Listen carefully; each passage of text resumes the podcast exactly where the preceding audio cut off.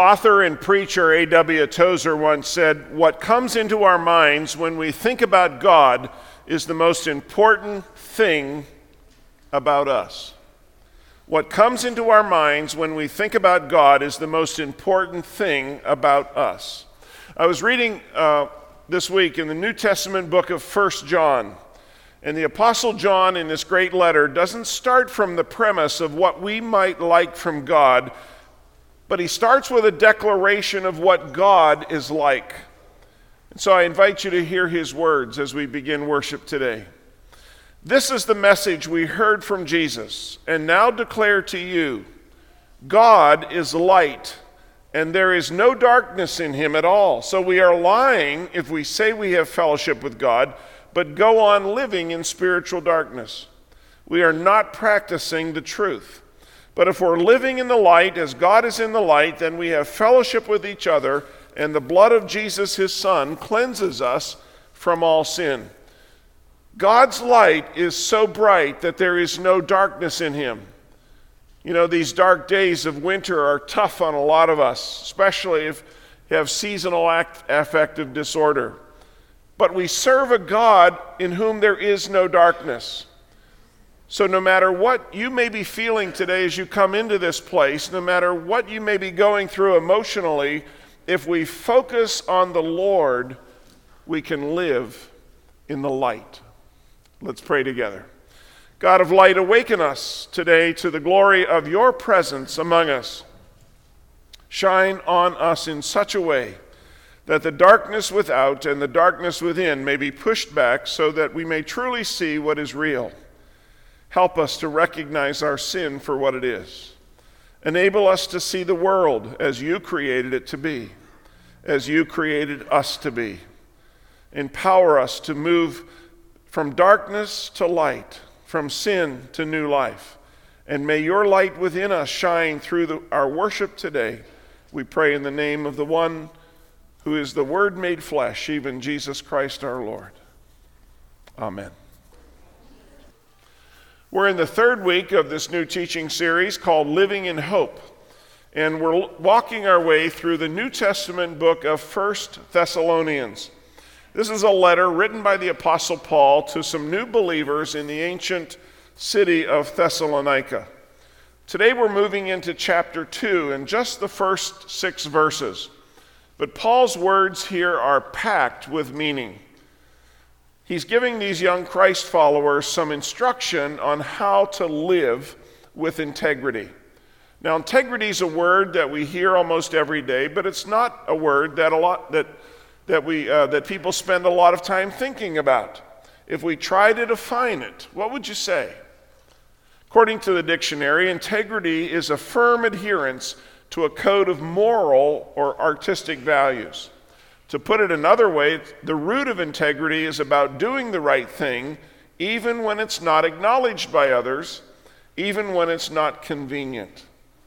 See, an individual with integrity is the antidote to self interest.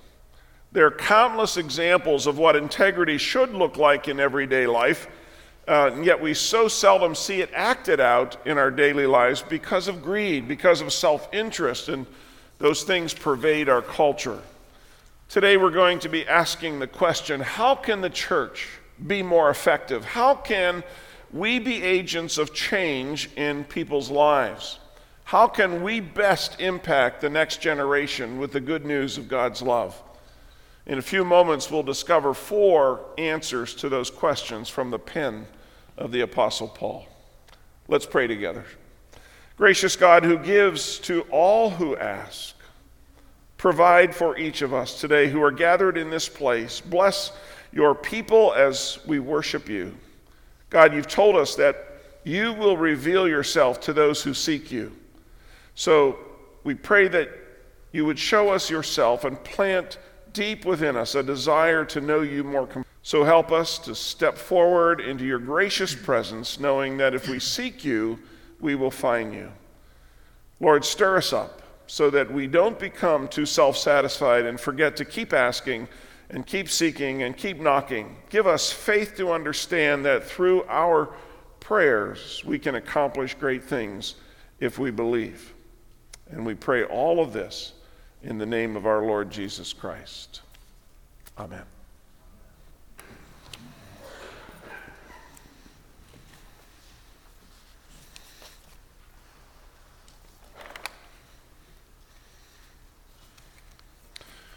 There is a cemetery outside of Florence, Alabama, near the remains of a mansion called Forks of Cypress, built in the 1820s by James Jackson, an early settler of northwest Alabama.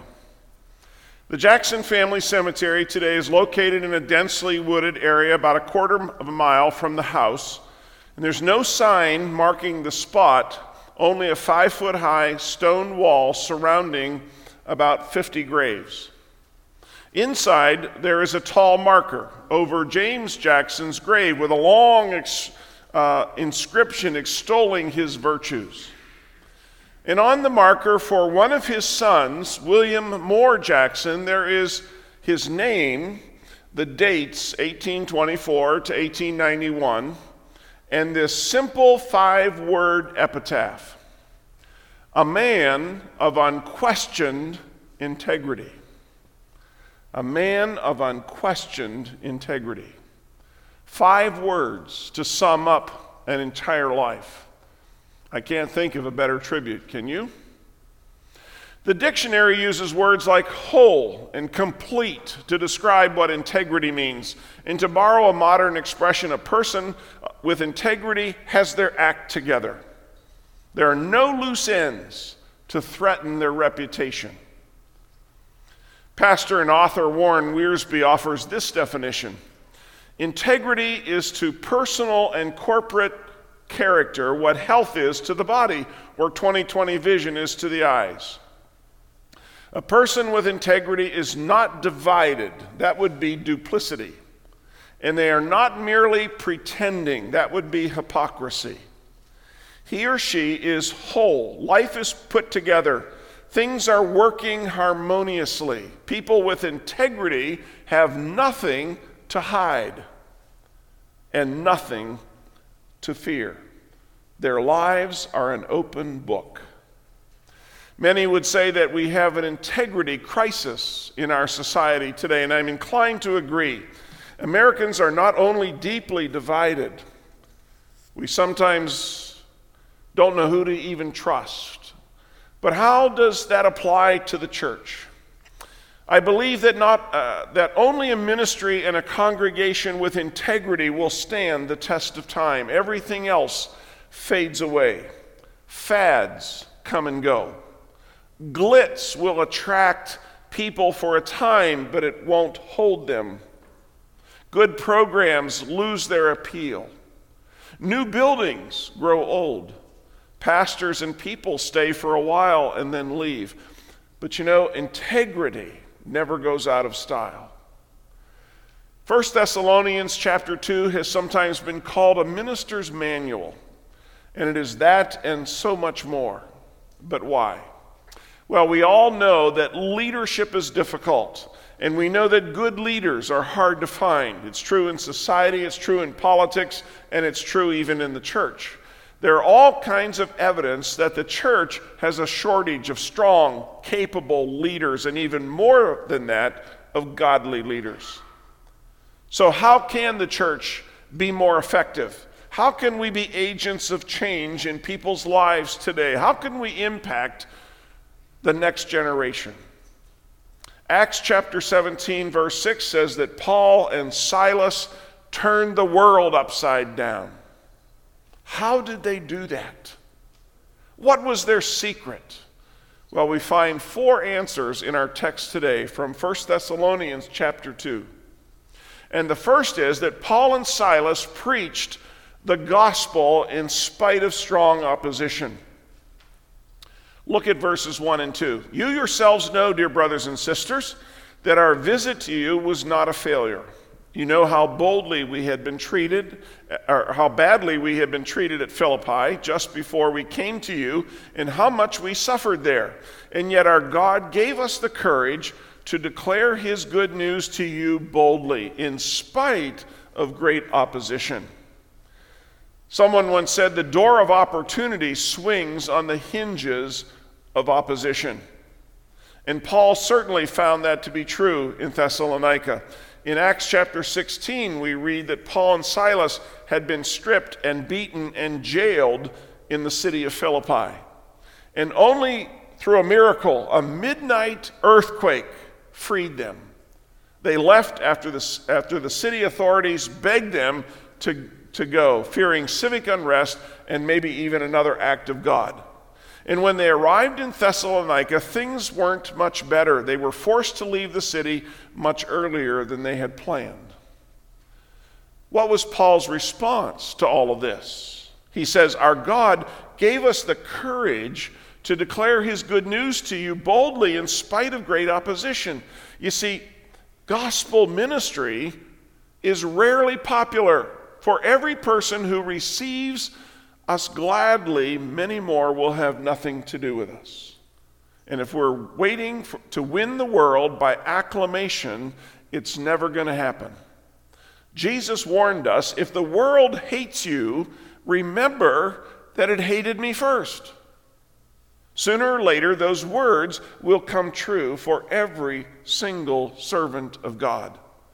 So, what are we to do in the face of opposition and indifference? I believe that we can do three things. We can refuse to be intimidated, we can keep on praying, and we can keep on keeping on. Paul just kept on preaching. If they listened, that was good. If they didn't, that was too bad.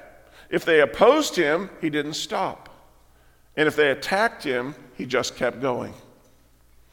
See, sometimes the best thing we can do is to keep doing what we're already doing, whether anyone pays attention to it or not. And if we keep doing the right things long enough, sooner or later it will pay off. Someone has said that the real measure of a person is what it takes to stop you. You see, we all want to be witnesses for Jesus Christ. We truly want to make an impact with our lives in the world. But the people who make a real difference in the world depend so much on God that they're rarely fazed by the opposition. Secondly, Paul and Silas spoke the truth with integrity. Verses 3 and 4. So you can see we were not preaching with any deceit or impure motives or trickery, for we speak as messengers approved by God to be entrusted with the good news. Our purpose is to please God, not people. He alone examines the motives of our heart. Notice what Paul says in these verses Our message is true, not from error. Our message is pure, not from impure motives. Our message is honest. We're not trying to trick you. And our message is trustworthy because we've been entrusted with the gospel. We can understand these statements better when we consider the spiritual condition of the ancient world. One author summed it up this way There has probably never been such a variety of religious cults and philosophic systems as there was in Paul's day. East and West had been united and intermingled to produce a mixture of real piety, high moral principles, crude superstition, and local gods and gross license. Oriental mysteries and Greek philosophies and pagan culture competed for favor under the tolerant protection of Roman indifference. Holy men of all creeds and countries, popular philosophers, magicians, astrologers, crackpots, cranks, the sincere and the counterfeit, the righteous and the rascals, the swindlers and the saints jostled and clamored for the attention of the credulous and the skeptical. See, in light of all of these conditions, Paul stresses his moral integrity. When he says that his message did not come from error, he is highlighting the truth of the Christian faith. He's not spreading falsehoods, he's not spreading aimless speculation. When he says that his message does not come from impurity, he means that he's not using the gospel as a cover for sexual immorality. Now, the word for trickery comes from the waterfront. It means to bait the hook. Paul did not use his preaching as a come on to entice the Thessalonians into following him or to giving him money. He was not running some kind of religious shell game like a sideshow huckster at a carnival. When he says that he has been entrusted with the gospel, he is emphasizing the high honor that God has given him to preach the word. As a sacred trust, it required the highest moral and ethical standards. Many would say today that America is in trouble. We have lost our way as a nation. Some even believe that America is already under God's judgment. If you need to be convinced of that, I encourage you to just read the daily headlines. In so many ways, we have lost our way morally and spiritually. No wonder our nation is ter- uh, torn into competing factions. No wonder we don't trust our leadership. No wonder we can't get along.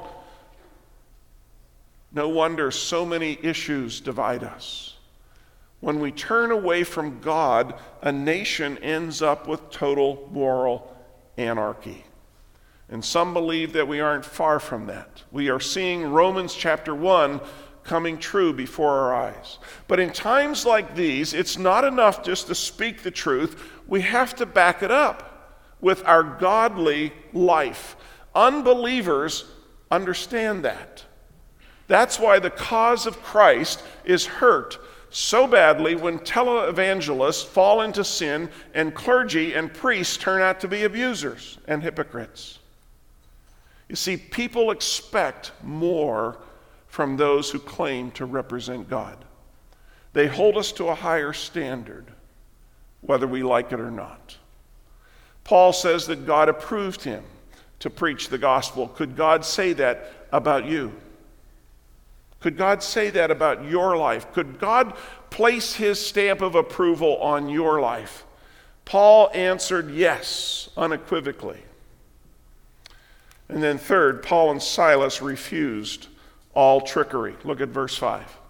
Never once did we try to win you with flattery, as well as, as you well know, and God is our witness that we were not pretending to be your friends just to get your money. In verse 5, Paul discusses the methods that he uses to reach people. And once again, he states it in the negative. We never used flattery. We didn't put a mask on to cover up our greed. The word flattery means to make a favorable, a favorable impression for a selfish purpose.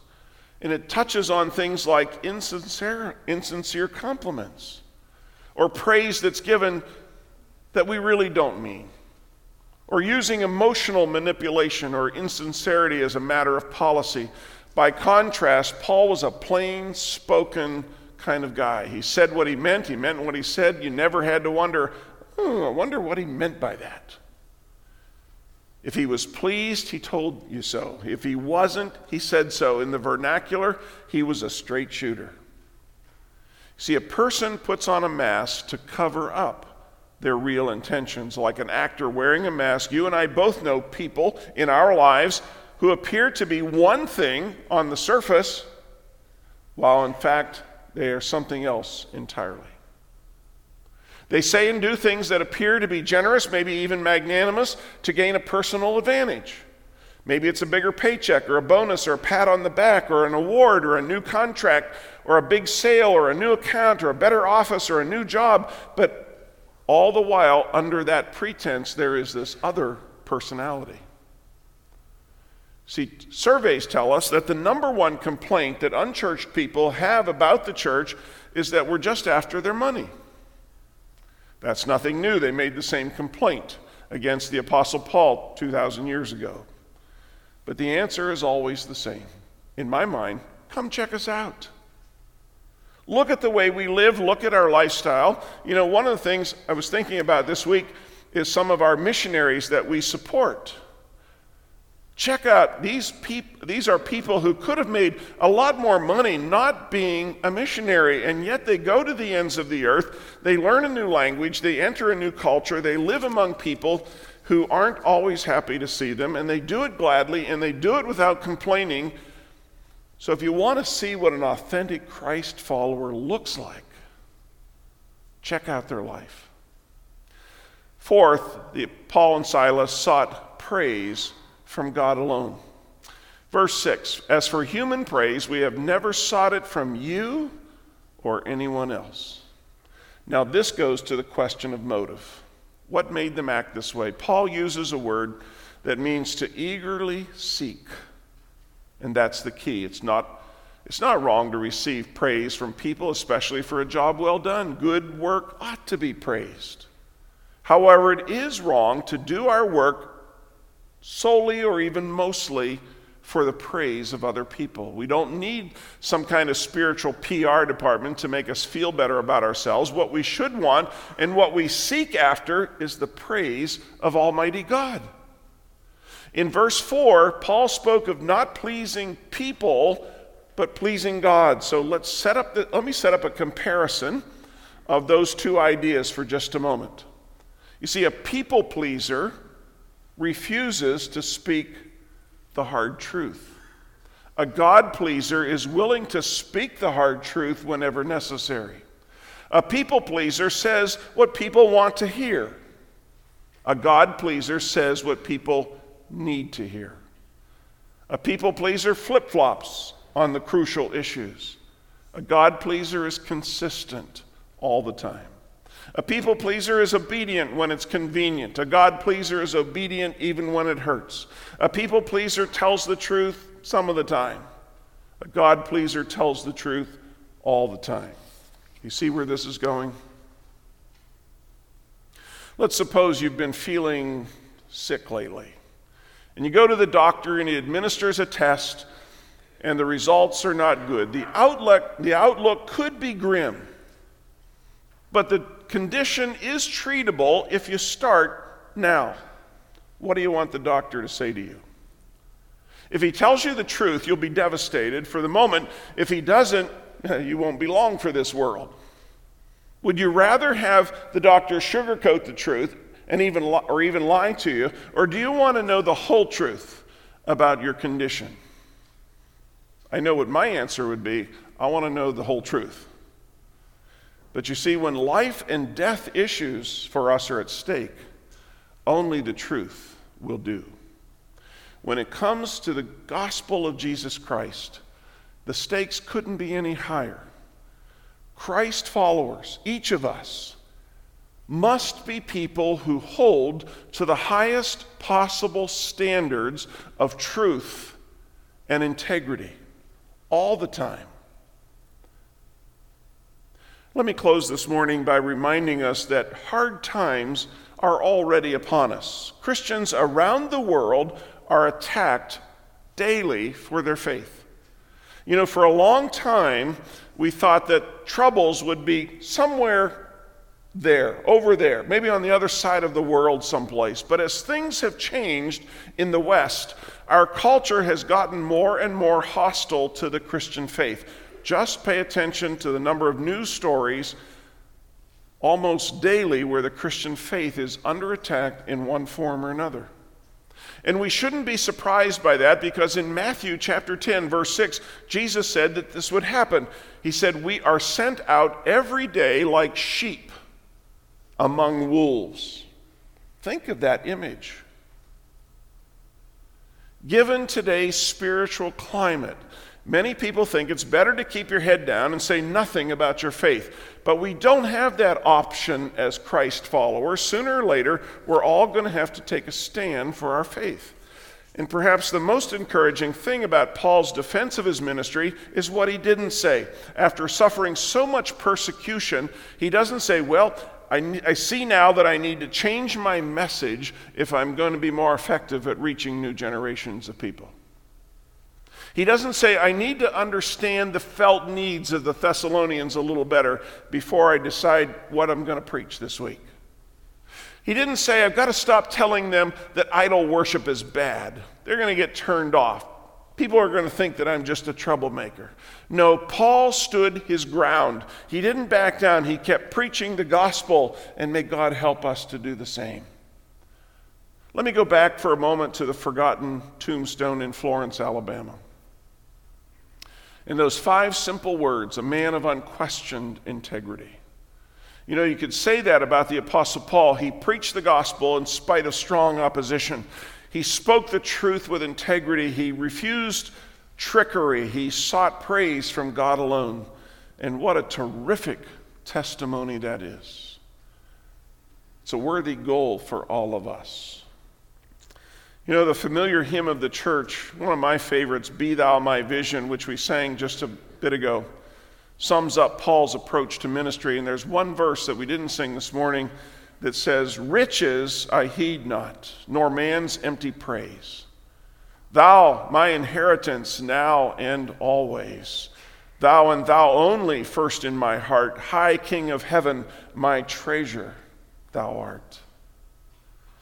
See, no wonder they could, people could say of Paul and Silas, Paul and Silas have caused trouble all over the world and now they are here disturbing our city.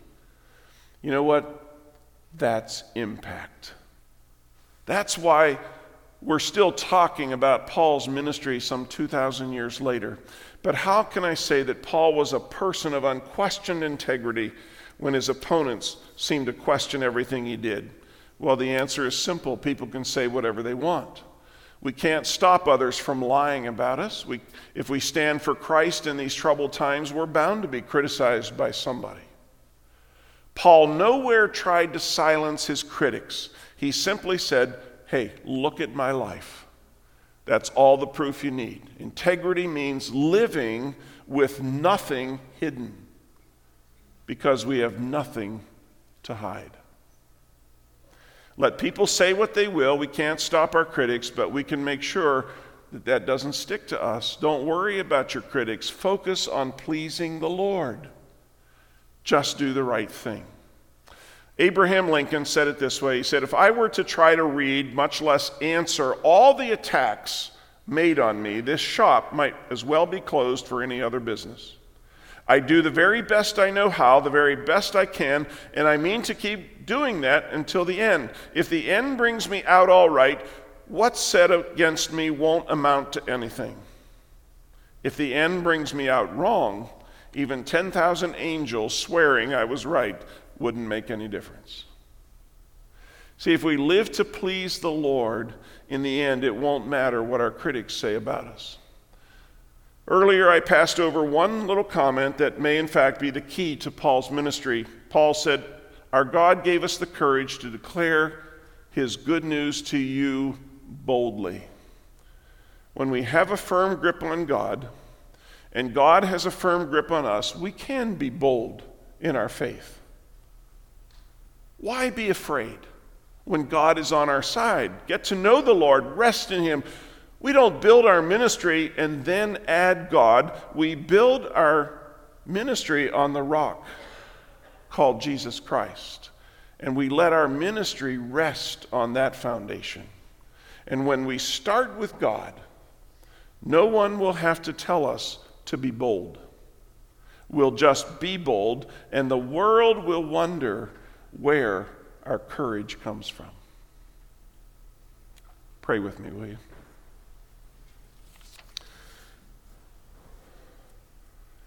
Lord Jesus, help us today to live the truth. To live the truth and not just speak it. Give us the boldness that comes from knowing you. Help us to turn our world upside down with the good news of Jesus Christ. And it's in his name we pray.